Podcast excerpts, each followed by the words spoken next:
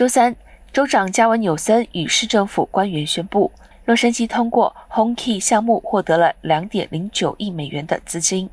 该项目将建筑物改造成永久性住房，以解决洛杉矶无家可归者的危机。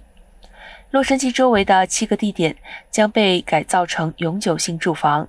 该市将额外为该机构提供1.57亿美元的配套资金，通过第二轮融资，总共将创建十五个永久住房用地和一千二百三十五个单位。